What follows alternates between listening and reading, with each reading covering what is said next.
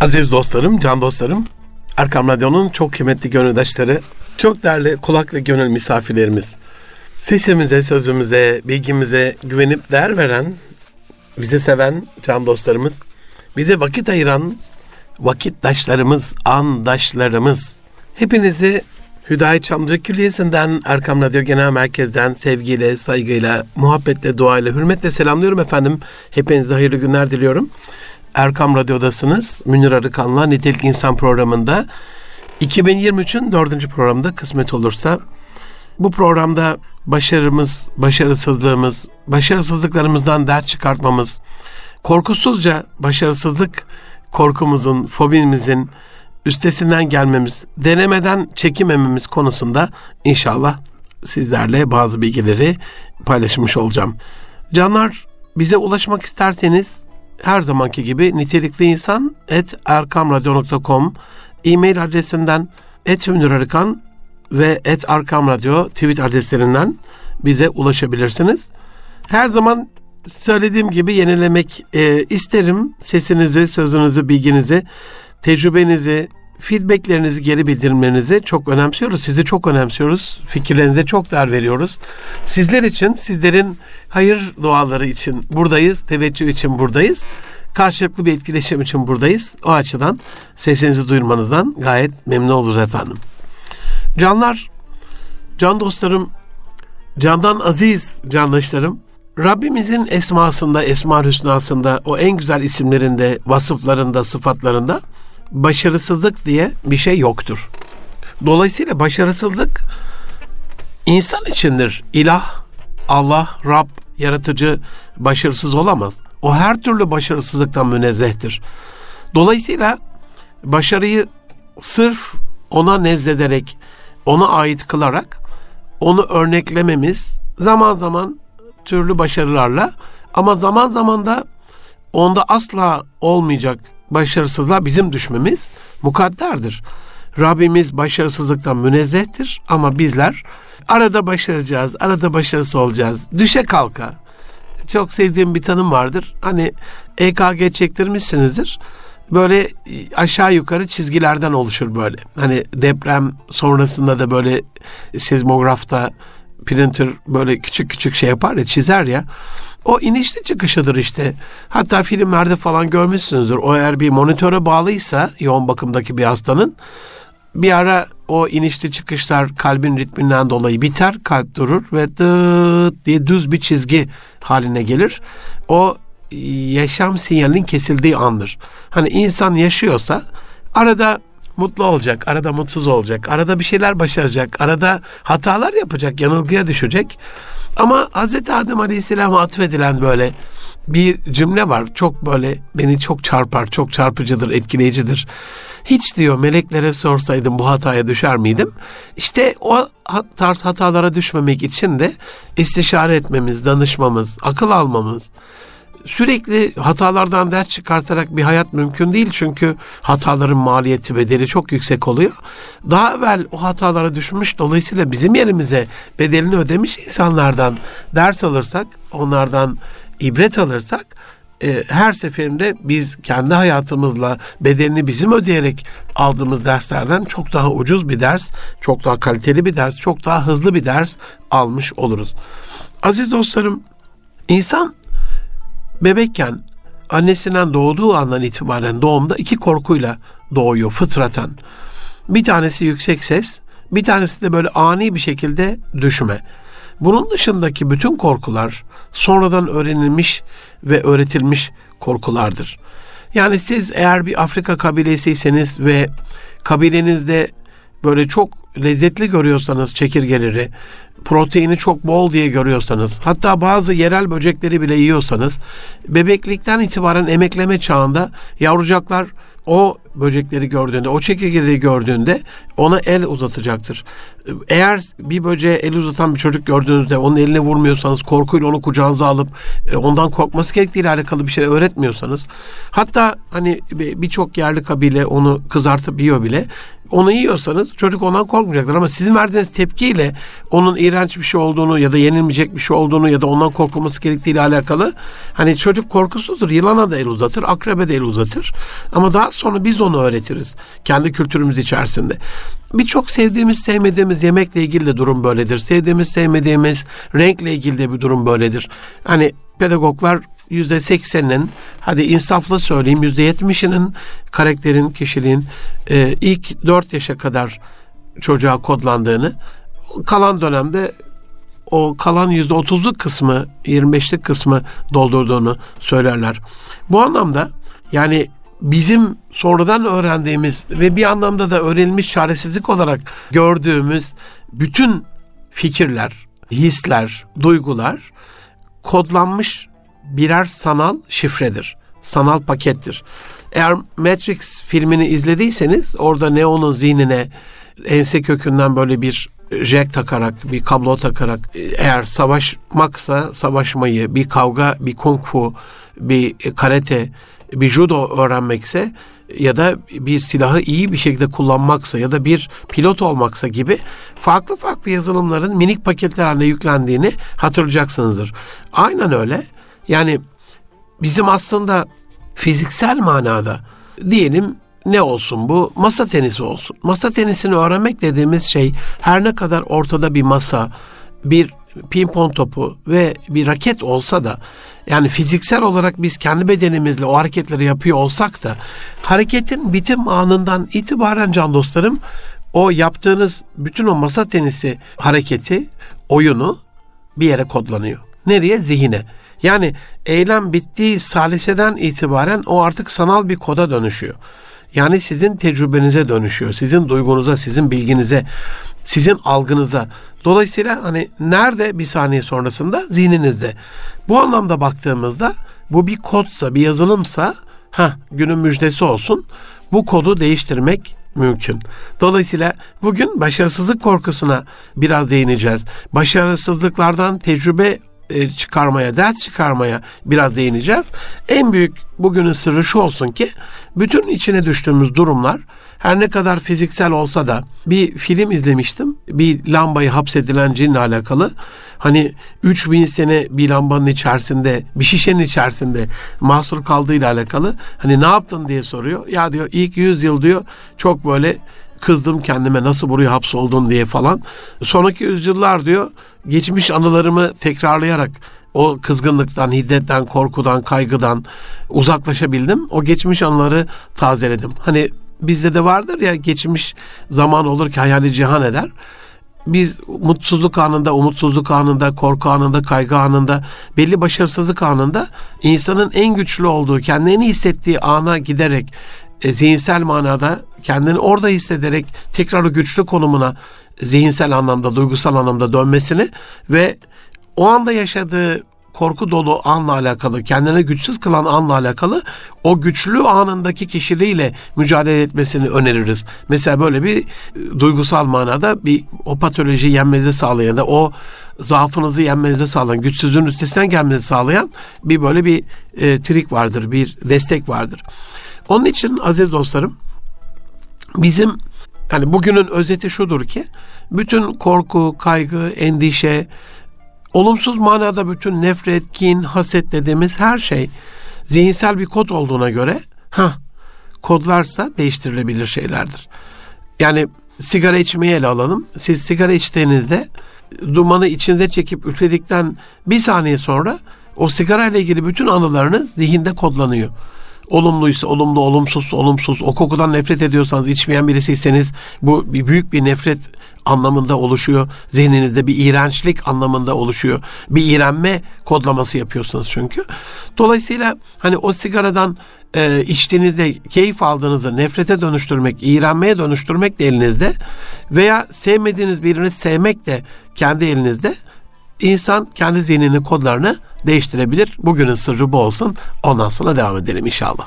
Aziz dostlarım, madem ki yaşadığımız bütün olaylar fiziksel eylemlerin bittiği andan itibaren zihinsel, duygusal, düşünsel, mental bir kod haline dönüyor. İnsanın içini kemiriyor, insana olumsuz bir duygu veriyor. Korkularımızla alakalı konuşuyoruz. Bizim içimizi için için kemiren bu ya başarısız olursam, ya bu işi yönetemezsem, ya bir işin üstesinden gelemezsem, ya bunu yapamazsam, ya rezil olursam korkusu aslında günün ikinci sırrı geliyor şu anda. Bugün nedense böyle zuhurata tabi verip sırlarla başladık. Bu da aslında mükemmellik duygusundan geliyor. Aslında kötü bir duygudan gelmiyor. Yani ya başarısız olursam korkusu insanın içini kemiriyor ama bu aslında başarıya olan ümidimizden ortaya çıkarak e, ya yönetemezsem korkusu aslında daha iyi yönetmek arzusundan ortaya çıkarak ya yapamazsam kaygısı ve korkusu endişesi aslında ben daha iyisini yapmam lazım. Ya rezil olursam korkusu ya benim rezil olmamam lazım. Bak bir sürü insan toplu konuda konuşabiliyor. Çıkıyor kürsüye, e, çıkıyor kürsüye ne kadar güzel konuşuyor. Dolayısıyla benim de şu anda rezil olmamam gerekiyor. Kendi kendimi rezil etmemem gerekiyor diye aslında hani içimizi kemiren bütün korkular olumlu manada, o duygusal manada çok böyle iyi bir duygudan, mükemmellik duygusundan, başarı duygusundan, iyilik duygusundan, erdemden ortaya çıkıyor. Ha, kaynak buysa bunu da yönetebiliriz. Nedir burada? Programın başında dedim ki başarısızlık diye bir şey Rab, Rabbe izafe edilemez. Rabbimiz her türlü başarısızlıktan münezzehtir. O zaman bunu böyle kabul ettiysek başarısızlık Allah'ta olmayacak ama kullarında olacak. Ha, demek ki biz başarısız olabiliriz.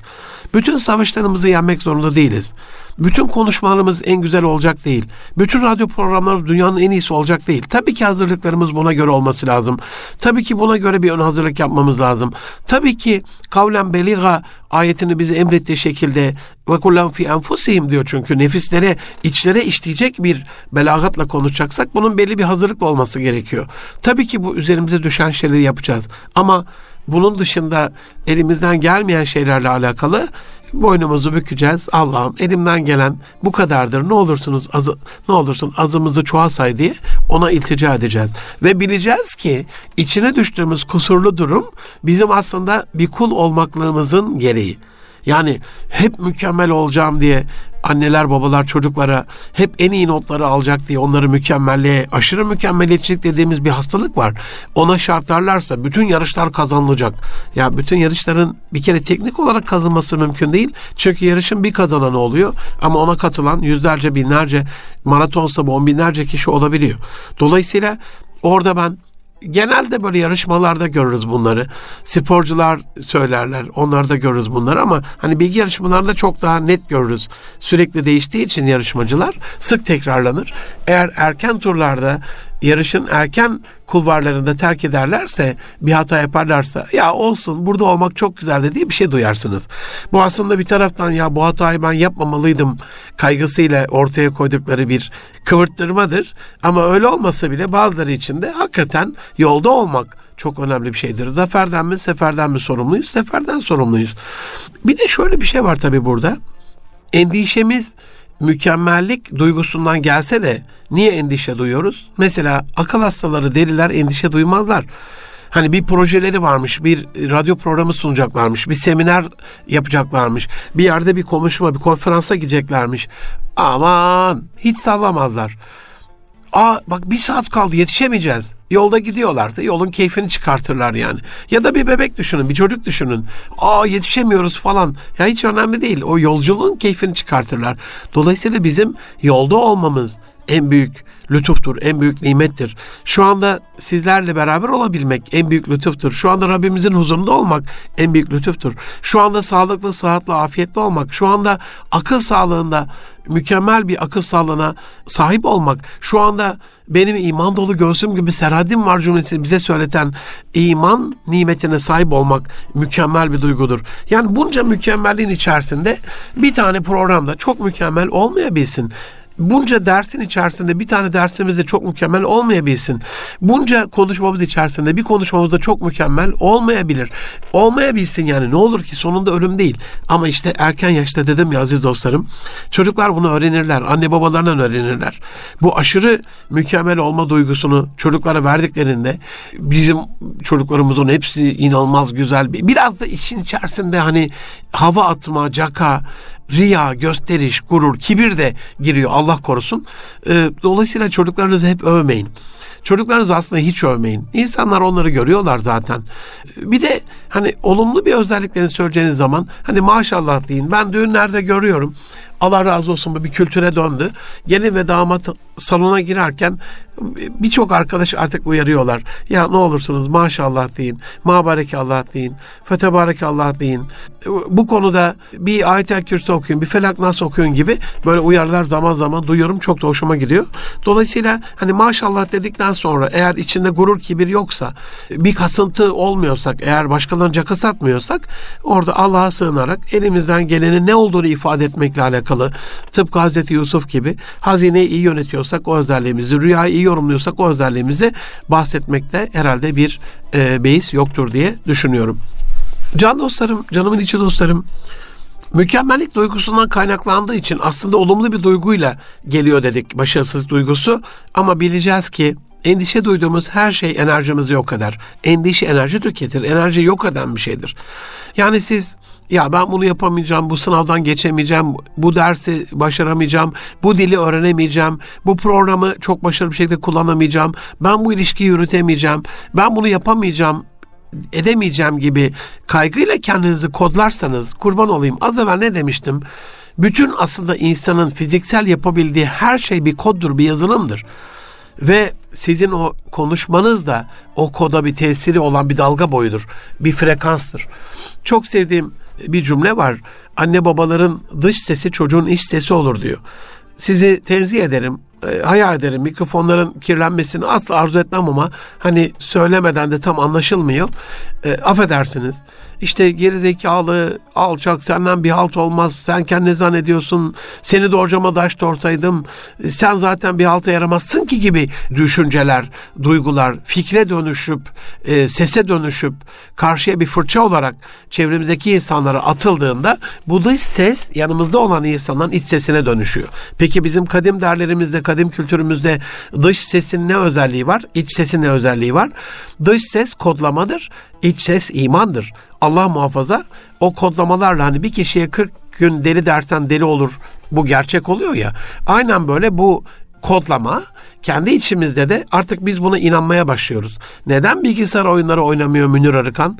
Neden size yıllardan beri bu mikrofonlardan Allah razı için bırakın aziz dostlarım. Bak mahşerde karşınıza çıkacağım. Yapamadığım şeyleri söylemekten, yapmadığım şeyleri söylemekten Allah'a sığınırım ama bunu yapıyorum. Ben futbol izlemiyorum. Ben bilgisayar oynamıyorum. Bir zamanlar bağımlısı olduğum için bu iki özelliği söylüyorum. Bundan kurtulduysam siz de kurtulabilirsiniz. Hayat maçınıza bakın. Hayat maçınızı güzel oynayın. E, futbolun şunun bunun peşinden gitmeyin diye size zaman zaman anlatıyorum ya. Aynen öyle. Hani bilgisayar oyunlarıyla alakalı siz ben bir şeyi oynamıyorum dediğinizde oynamayabilirsiniz ama neden yıllardan beri bunu tekrarlıyorum? Çünkü oyun diye bir şey yok.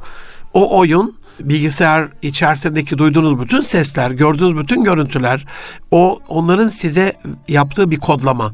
Yani Allah muhafaza bir adamı bilgisayarda ezmekle normal ezmek arasında ben bir fark görmüyorum. Tabii ki hukuken Allah nezdinde bir tanesinde sanal oyunda bunu yapma şeyi alabilirsiniz. Vebali günahı neyse artık o. Ama gerçek hayatta olursa Allah korusun bu çok çok daha büyük. Yani insanın cehenneme gitmesine e, vesile olan kasten yapılan bir şeyden bahsediyorum.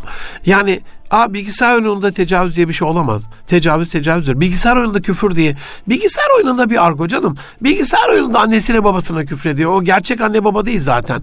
Hani bilgisayar oyununda böyle bu tür hatalar yapılıyor. Bilgisayar oyunu hani bir şeyi hızlı çalabileni, hızlı öldürebileni, hızlı orayı yağmalayana puan veriyor. Böyle bir saçmalık olabilir mi? Allah aşkına ne olursunuz? Bilgisayar oyununda bunu sanal alemde yapa yapa bak program başı ne dedim? Yaptığınız her fiziksel eylem bir saniye sonra zihinsel bir koda dönüşüyordu ya zihin bir müddet sonra anlayamıyor. Bunu rüyada mı gördü, gerçekten mi yaşadı, bilgisayar oyununda mı oynadı, bir hikaye mi okudu, bir televizyonda mı izledi? Bunlar arasındaki farkı anlamıyor. Onun için mesela biz diyelim toplu konuda konuşma fobiniz var, korkunuz var, konuşamıyorsunuz.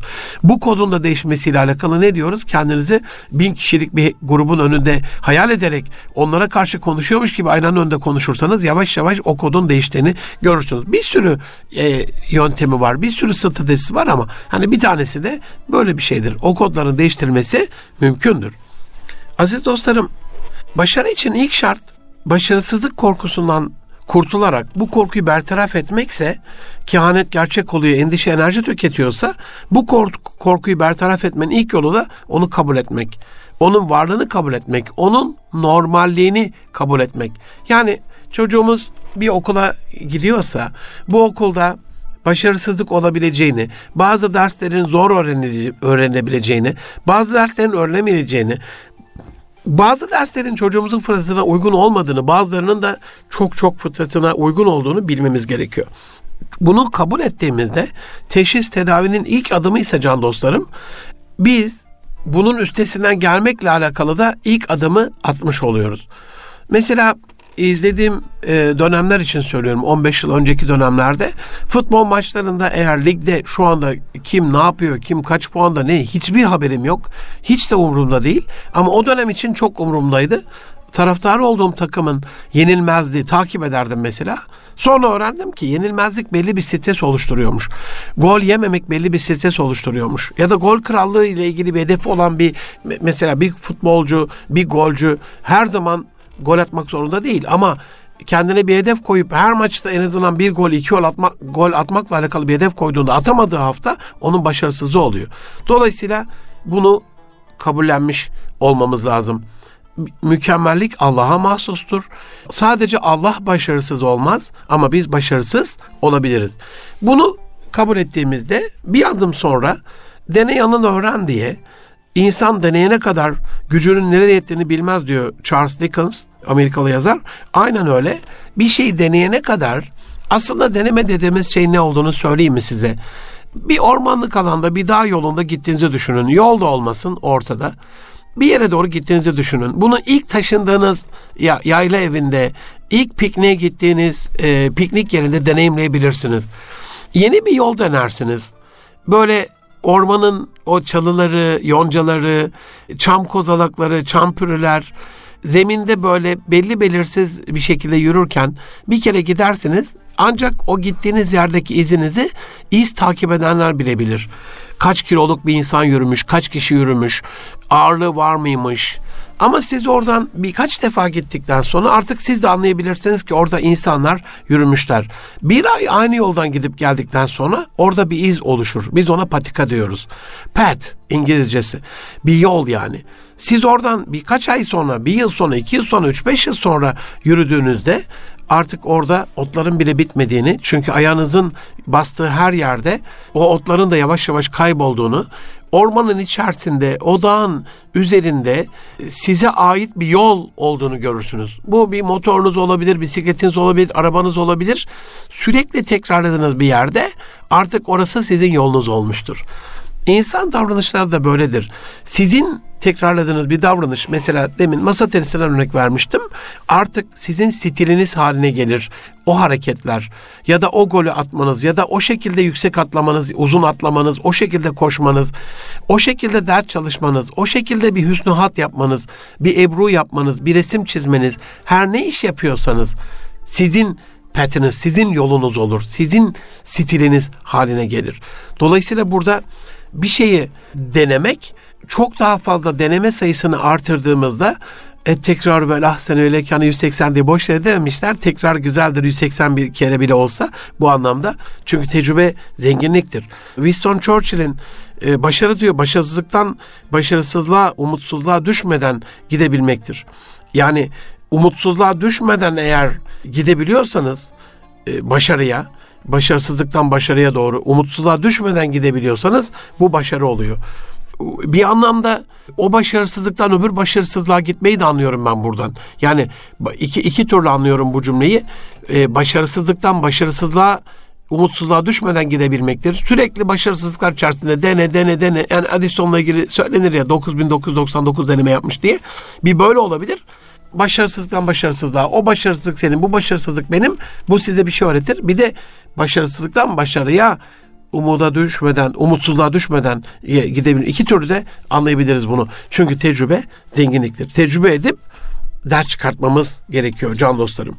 Aziz dostlarım bunu yaptığımızda her tecrübemizden bir ders çıkarttığımızda o dersi çalışıp o dersimizden bir şey öğrendiğimizde biz özgüven kazanırız özgüvenli bir insanın da iletişimi çok güçlenmiş olur. O türlü fobilerinden de bu şekilde topluluk önünde konuşmayla alakalı olsun, bir sosyalleşmeyle alakalı olsun. Bazen çocuklarımız ismini bile söylemiyor eve misafir geldiğinde. Bazen yolda adres bile soramıyor. Tanımadığı bir insana selam bile veremiyor. Aynı asansörde komşularıyla iletişim bile geçemiyor. Dolayısıyla bunu yapa yapa bu zenginlikle ders çıkartarak özgüven kazanıp iletişimde de güçlendirmiş olur. Can dostlarım bendeniz Münir Arıkan. Erkam Radyo'da Nitelikli İnsan programındayız. Ee, başarısızlık korkumuzu, bunun üstesinden nasıl geleceğimizi, bunu nasıl yeneceğimizi konuşmaya kısa bir ara verdikten sonra az sonra devam edeceğiz efendim. Bizden lütfen ayrılmayın. Huzur bulacağınız ve huzurla dinleyeceğiniz bir frekans. Erkam Radyo, Kalbin Sesi. Aziz dostlarım, ben Deniz Münir Arıkan. Erkam Radyo'da Nitelik İnsan programının ikinci yarısındayız. Başarısızlık korkusundan nasıl kurtulacağımızla alakalı sizlerle paylaştığım programın ikinci yarısındayız. Tabii ne dedik? Yani endişe enerji tüketir dedik. Başarı için ilk şart e, başarısız korkusundan kurtulmak, bu korkuyu bertaraf etmek dedik. Denemek lazım, tecrübe zenginliktir dedik. Bu tecrübeden ders aldığımızda özgüven böyle oluşur, yapabileceğimizi böyle anlarız. Bu, bu şekilde de özgüven kazanır dedik. Ama birinci bölümde anlattığım şeylerin içerisinde en önemli, en önemlisi başarının da başarısızlığın da bir yazılım olduğunu, bir kod olduğunu, dolayısıyla sanal olduğunu yani değiştirilebilir olduğunu bilmemiz gerekiyor. Can dostlarım bir de korkunun da tabii kaynağını bilmemiz gerekiyor. Bu bize yanlış şartlandırmayla işte e, ne dedik anne babamızın ya da patronumuzun ya da en çok duyduğumuz dış seslerin bizim iç sesimiz olduğunu sen yapamazsın sen edemezsin hani psikolojide çok çok böyle meşhur bir deney vardır. Pavlov'un köpekle affedersiniz yaptığı bir deney. Bir kafese köpeği koyar Kafesin çıkışında böyle uzun bir koridor vardır. O koridordan köpek yürür ve ileride de böyle ona et verdi bir şey vardır. Her seferinde bir zil çalar. Zil çaldığında e, köpek et vereceğini anlamıştır. O koridordan yürüdüğünde zil de çalıyor zaten ve küt diye oradan bir e, et çıkar ya da kemik çıkar neyse. Ve hani 1, 2, 3, 5 köpeğin bu sefer daha ortada kemik yokken falan zil sesini duyduğunda salyası akmaya başlar. Hani yiyeceğim ben şimdi onu. Şu anda bana bir et verilecek, bir kemik verecek gibi. Buna Pavlov şartlaması diyoruz. Yani köpek normalde kemiği gördüğünde, eti gördüğünde salyası akıyordu. O yiyeceği şeye karşı heyecanlanıyordu. Ee, ama arka fonda sürekli zil çaldığında o et ve kemik aradan çıkar bilinçaltı onu öyle kodlar. Aa zil var ve et veriliyor. Bir müddet sonra et verilmesi ortadan kaybolur. Et olmasa bile zil çaldığınızda sanki et varmış gibi ortamda bir duygusu Paulo şartlanması bunu anlatıyor bize oluşur. Dolayısıyla hani yanlış şartlandırmaları biz bir de onların bizi programlamasına biz de eklersek belli yamalar o programa belli modüler biz de eklersek ben yapamam ben asla bunu başaramam kaygısıyla işte korkunun yegane en, en önemli yüzde elli elli kaynağı bu oluyor. Tabii buna bilgisizliğimizi, tecrübesizliğimizi, denemekten korkmayı, acımasız bizimle alakalı yapılan eleştirileri, rezil olma kaygımızı, mükemmelçilik duygumuzu ekleyebildiğimiz kadar ekleyebiliriz. Henry Ford'un başarısızlık alakalı çok sevdiğim bir şey var. Uh, failure is simply the opportunity to be, begin again diyor. This, this time more intelligent. Yani basit bir şekilde yeniden başlayabilmek bu, bu sefer daha bilgili olarak üstelik deneme şansıdır diyor başarısızlık. Böyle baktığımızda gerçekten e, opportunity to begin again yeniden başlamanın e, bir şansı e, bir fırsatı bizim için. Dolayısıyla her başarısızlık içerisinde bir fırsat barındırıyor.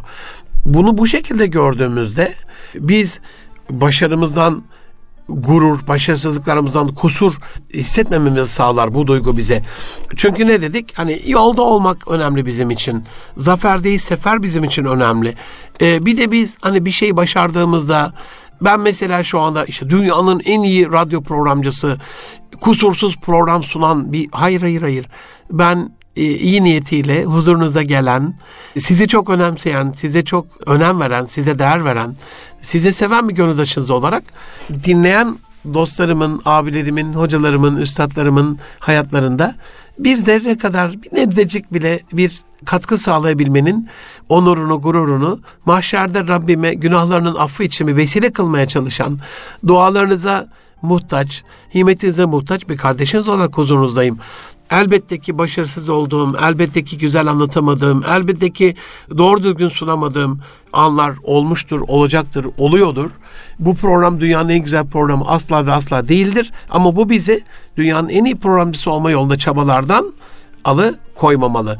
İki gün eşit olan ziyandaysa biz gurur duymak adına, çalım satmak adına, caka satmak adına, bu konuda insanları ezmek adına bunu kullanmadığımız sürece başarısızlığımızı da bizde bir kusur gibi eziklik hissetmediğimiz sürece ya affedin böyle bir hata yaptım kusuruma bakmayın diye ben normalde hani seminerde bir yazım hatası bile olsa söylerim affedersiniz kusura bakmayın hani burada bir yanlış olmuş gözümden kaçmış diye. Bazıları hemen üzerine hiç gitmeden geçerler. Bu bana çok, uymuyor. Yani hatamla, sevabımla bizi aldatan bizden değil çünkü aziz dostlarım. Yani ben orada bir hata yaptıysam onu gizlemiyorum. Bazı dostlar ya hocam söylemeden de geç falan diyebiliyor ama bazen söylemeden geçebiliyoruz ama genelde söyleyebiliyorum. Thomas Edison'un bu az evvel söylediğim bu 9999 denemesinden sonra söylendiğinde söylendiğine göre ya da 10 bininci denemede ampulü lambayı buluyor ya ona ait olan bir şey var anılarında. I have not failed diyor. Yani ben başarısız olmadım. Her bir denemeyi yaptıktan sonra bunu kendinize böyle söylüyorsanız I have not failed. Ben başarısız olmadım. Ne yaptım peki? I just found 10,000 ways that work. 10 bin yeni yol buldum diyor çalışmayan, sonu ampulü keşfetmeye gitmeyen. Yeni bir yol buldum. Eğer biz her başarısızlıktan sonra çok meşhur olan e, bir İngiliz süpürgesi var. Anti alerjik. Onun da 5126 denemeden sonra filtresiz e, bir süpürge icat edildiği söyleniyor. Kendi kendi şeylerinde sitelerinde en azından böyle e, yazılmış. Everything you want, istediğiniz her şey is on the other side of the field. Korkunun öbür tarafında, madalyonun öbür yüzünde. E, Jack Canfield'a ait olan bir cümle. Yani biz bir şey istiyorsak eğer o onun önünde mutlaka bir engel olacak. Çünkü burası bir imtihan. İmtihansa bir zorluğu olmak zorunda. Ve hani fiziksel boyut biraz sonra duygusal bir boyuta, zihinsel boyuta dönüyor demiştim ya. Aynen öyle fiziksel bütün boyutlarda bir zahmet çektiğinizde size bir katkısı oluyor. Yürüyüş yapıyorsanız bacak kaslarınız gelişiyor. İşte dumbbell kaldırıyorsanız kol kaslarınız gelişiyor. Atletizm yaptığınızda formda fit oluyorsunuz gibi gibi gibi. Yani fiziksel yaptığınız bir şey de bir müddet sonra o kaslarınızın gelişmesine yardımcı oluyor. Halbuki güçlükler de sizi er, eritmeye, öldürmeye, yok etmeye yönelik değil ki. Rastladığımız hayatımızda bütün güçlükler dolayısıyla bize bir kazanım olarak geri dönecek bakış açısıyla baktığımızda başarısızlığın ölümcül olmadığını ancak eğer değişimde başarısızlık oluyorsa biz kendimizi değiştirmede başarısız oluyorsak bundan bir ders çıkartmada başarısız oluyorsak işte bu ölümcül olabiliyor. Başarı başarısızlığın kaçınılmaz olduğunu bilmeyenlerin işi. Yani bir, bir, bir olayda bu bir savaş olur, bir sefer olur, bir keşif olur, bir ders olur.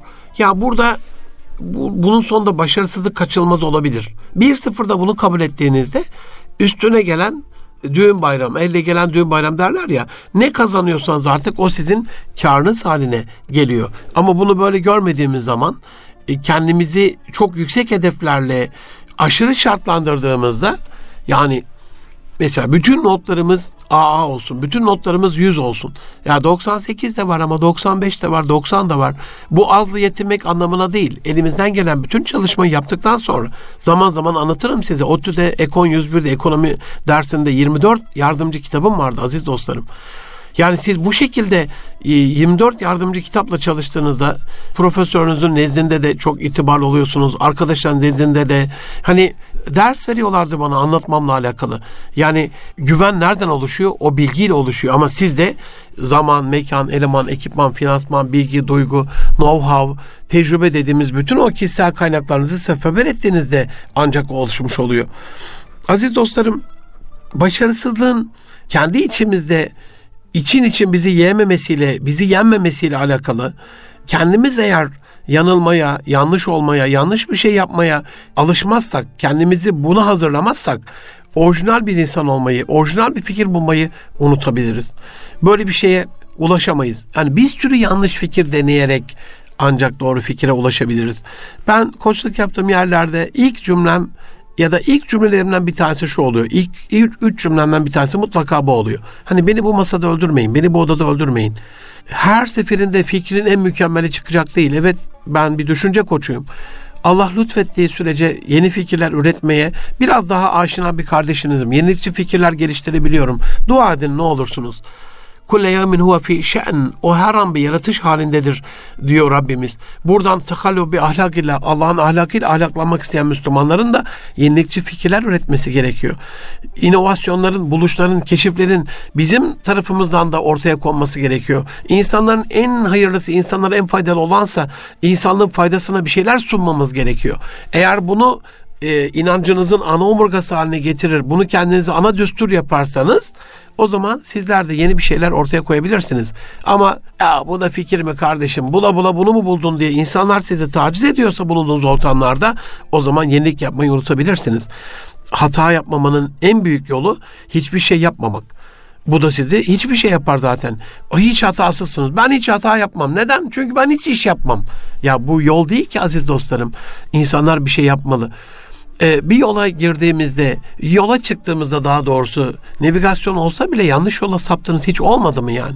Kusursuzluk Allah'a mahsus bir şeydir. Kul kusursuz olmaz. Bu açıdan e, biz kusursuz olmayı Allah'a bırakıp kul kusursuz olmaz kısmını kul olarak benimsediğimizde başarısızlığımızın öğrencisi olup bu konuda öğrenmeye devam ettiğimizde başarıya öğretmenlik yapıyoruz. Başarısızlığın öğrencisi olanlar çünkü başarıya öğretmenlik yapabiliyorlar. Paulo Coelho'nun Mevlana'dan esinerek simyacı kitabını yazan büyük düşünür. There is only one thing that makes a dream possible to achieve, the fear of failure diyor. Sadece rüyanın gerçek olmasını ya da imkansız bir rüyayı başarmanın, gerçekleştirmenin tek bir yolu korku yenmek diyor yani. O yani ya da başarısızlık korkusu bunun önündeki en büyük engel diyor. Öyle de tercüme edebiliriz. Dolayısıyla bir şey gerçekleştirirken bunu imkansız hale, bunu impossible dediğimiz imkanı yok, mümkün değil kısmına getiren şey sadece sizin korkunuz olur. Kaybetme korkusu olur. Böyle baktığınız zaman Allah Resulü'nün ticaretle alakalı bir hadis-i şerifi var. Hani diyor rızkın onda dokuzu ticarette, ticarette cesur olun diyor ya. Hani o cesarete girmediğin zaman hep sağlamcı gidiyorsunuz. Hiç kaybetmeyin. Böyle bir ticaret yok. Zaman zaman kaybedeceksiniz. Kayak mesela kış dönemi eğer hiç ben yere düşmeyeyim diyorsanız düşme korkusundan kurtulmadan öğrenilmeyen bir şeydir. Onun için yani üstadlar da orada kayak dersi veren hocalar da ilk düşme dersini bir tarafınızı yaralamadan çünkü öne doğru gittiğiniz bir şeydir ya da geriye doğru ama ayaklarınızda da kayak paletleri vardır. Dolayısıyla hani sizin normal şartlarda düştüğünüz gibi bir şey değildir. Kayağa mahsus bir şey. Yanlara düşmeniz lazım. Yana düşerken de mümkün e, olduğu kadar sağınıza kendinizi sağınızda tutacağınız için işte çubukları koltuğunuzun altına sıkıştırmanız lazım gibi gibi bir sürü şey öğretirler size. Birinci ders düşmektir. Doğru düşmeyi öğretirler. Yara almadan, zarar almadan bir de doğru açıyla düşmeyi öğretirler. İkincisi de kalkmayı öğretirler. Yerden kalkmayı, doğru kalkabilme dersi de kayan hani kaymadan evvel öğretilen en önemli e, dersidir. Çünkü kayak varsa düşme kaçınılmazdır. Bu anlamda Samuel Beckert fail fail again, fail better diyor. Yani düş diyor, yeniden düş diyor, daha iyi düş diyor. Ee, biz hani düşe kalka çıkacaksak bu hayat yolculuğunda böyle gideceksek düşmeyi öğrenip düştüysen kalkmayı da öğreneceksin. Aa ben düştüm diye işte çocuklukta kodlanan şeyler dedim ya bu öğretilen öğrenilmiş çaresizlikler çocukluğun bir kodu dedim ya. Mesela çok bakıyorum böyle iki yaş, üç yaş. Aslında emekleme çağından sonra bütün çocuklara bakıyorum. Çocuklarıma, torunlarıma, yeğenlerime. Bir çocuk gördüğümde anne babanın tavrı burada çok önemli. Eğer çocuk düştüğünde ilk düşmeleri ise yürüme aşamasında çocuğun lütfen bu anı ne olursunuz kurbanınız olayım iyi kodlayın. Çocuk şöyle bir bakar ilk bir, birinci, ikinci, üçüncü, on üçüncü, yirmi üçüncü yani yirmi otuza kadar çocuk bunu kodlar. Şöyle bir bakar. Sizin tepkiniz hemen yerinizden fırlayarak böyle ah yavrum benim, ah canım benim, ay kuzum benim, kıyamam düştüm mü ne oldu falan hemen ağlamaya başlar çocuk. Ama siz orada gel yavrum kalk yavrum bir şey olmaz yavrum kalkabilirsin yavrum gibi veya ilgiyi başka bir şeye çevirerek dikkatini dağıtarak ilgiyi başka bir şeye odaklandığınızda aa düşmüşken hazır bak orada da yanında bir oyuncak var bir baksan onu falan. Aa bir yuvarlan bakayım şimdi bir de böyle falan gibi. Onu komik, güzel, faydalı bir öğrenilme olayına doğru çevirirseniz ayağa kalktıktan sonra da aa pat olduk bak çünkü burada bir oyuncak varmış. Hadi bir daha oyuncağı yerde bırakmayalım diye. O düşmeden bir şey öğretebiliyorsanız çocuk düşmekten korkmaz. Ama ilk düştüğünde hemen gelip annenin kucağına alıp kurtardığı çocukların her düştüğünde ağladığını ve gelip biri kurtarmadan da yerden kalkmadığını çok defa görmüşümdür. Başarısızlık bu açıdan kendini değil adımları, yöntemleri ve stratejimizi yargılamamız gereken bir süreçtir. Biz değiliz burada önemli olan. Bizim adımımız, yöntemlerimiz, stratejimiz e, önemli. Başarısızlık durumu varsa dolayısıyla kendimizde değil bunları yargılamamız gerekiyor. Christoph Kolomb'un eğer geri dönmeme korkusu bütün şeyi kapsasaydı zihnini ya ben geri dönmezsem ne olur? Ben bu yolculukta ölürsem ne olur? Tarık Bin Ziyad'ın Endülüs'ü fethederken aa gemileri de yakıyorum ben üstelik orada daha büyük bir düşman ortaya çıkarsa bizi öldürürse diye yani ölüm korkusunu yenmeden çıkılan hangi yolculuk başarıyla bitmiş aziz dostlarım. Christoph Kolomb Amerika'ya bu şekilde ulaşamazdı. Geri dönmeme korkusunu yenmese Tarık Bin Ziyad İspanya'yı fethedemezdi. Hatta hani bir e, tereddüt olmasın, zihinde böyle bir ikinci opsiyon olmasın diye bence Christoph Kolomb'dan çok daha değerli bir iş başarmıştır. Tarık Bin Ziyad gemileri yakmıştır. Yani tek yol bu. Ya fetih ya şehadet. Ya istiklal ya ölüm bu anlamda önemli bir şeydir, beyandır. Yani ya biz orayı fethedeceğiz ya da şehit olacağız. İkisi de bizim kazancımız. Amerika'da bu anlamda bir şey daha paylaşıp bu haftalık bu kadar diyeceğim. İzninizi isteyeceğim aziz dostlarım. Önce bunu futboldan ya hocam bir de izlemiyorsunuz nasıl futboldan demek ki yani vaktinde o kadar çok izlemişiz ki dolmuşuz aziz dostlarım. Futbolda profesyonel yöneticiler, teknik direktörler kendi kalesine gol atan oyuncuları oyundan almazlar. Ama bizdeki amatör ruhlu, skora odaklı, yönetimin böyle iki dudağın ucunda hayatı olan teknik direktörler maalesef kendi kalesine gol atan oyuncuyu hemen oyundan alırlar. O oyuncu bir daha asla kadroda yer bulamaz kendine. Oyundan düşer ve futbol hayatı yavaş yavaş işte mimlenir bir de işte bu o gün şampiyonluk maçında kendi kalesine gol atıp e, takımını şampiyonluktan, kupadan mahrum bırakan oyuncu falan gibi. Halbuki Amerika'da veya Avrupa'da hani çok başarılı teknik direktörler kendi kalesine gol atan oyuncuları oyunda tutarak o hatalarını telafi etme şansı veriyorlar. Bu açıdan baktığımızda iş dünyasında Amerika'da en rağbet gören CEO'ların bir şirketi batırmış, bir iflas görmüş, bir başarısızlık yaşamış, bir şekilde e, başarısız olmuş CEO'lar olduklarını görüyoruz. Çünkü aynı hatayı iki defa da yapmamaya kendilerini şartlandıkları için başarısızlıkları yaşayıp oradan bir ders aldıkları, başarısızlığı deneyimledikleri için de e, sürekli kendini tetikte tutmadıkları için daha rahat kararlar verebildiklerini, verdikleri kararın sonucunda ne olduğunu da gördüklerini burada görüyoruz. İnşallah bizim de kendi hayatımızda başarısızlıkla alakalı bunu bir korku kaygı olarak değil, öğrenilecek bir yöntem, bir yol, e, bir tecrübe olarak gören bir yaklaşımımız olur. Her başarısızlıktan bir ders alarak Rabbim hayatımızda zaferden değil seferden sorumlu kullar olmamızı, kullar olmaklığımızı lütfeylesin. Gelecek hafta inşallah görüşmek üzere. Hepinizi Rabbim emanet ediyorum. Hoşçakalın. Allah'a emanet olun can dostlarım.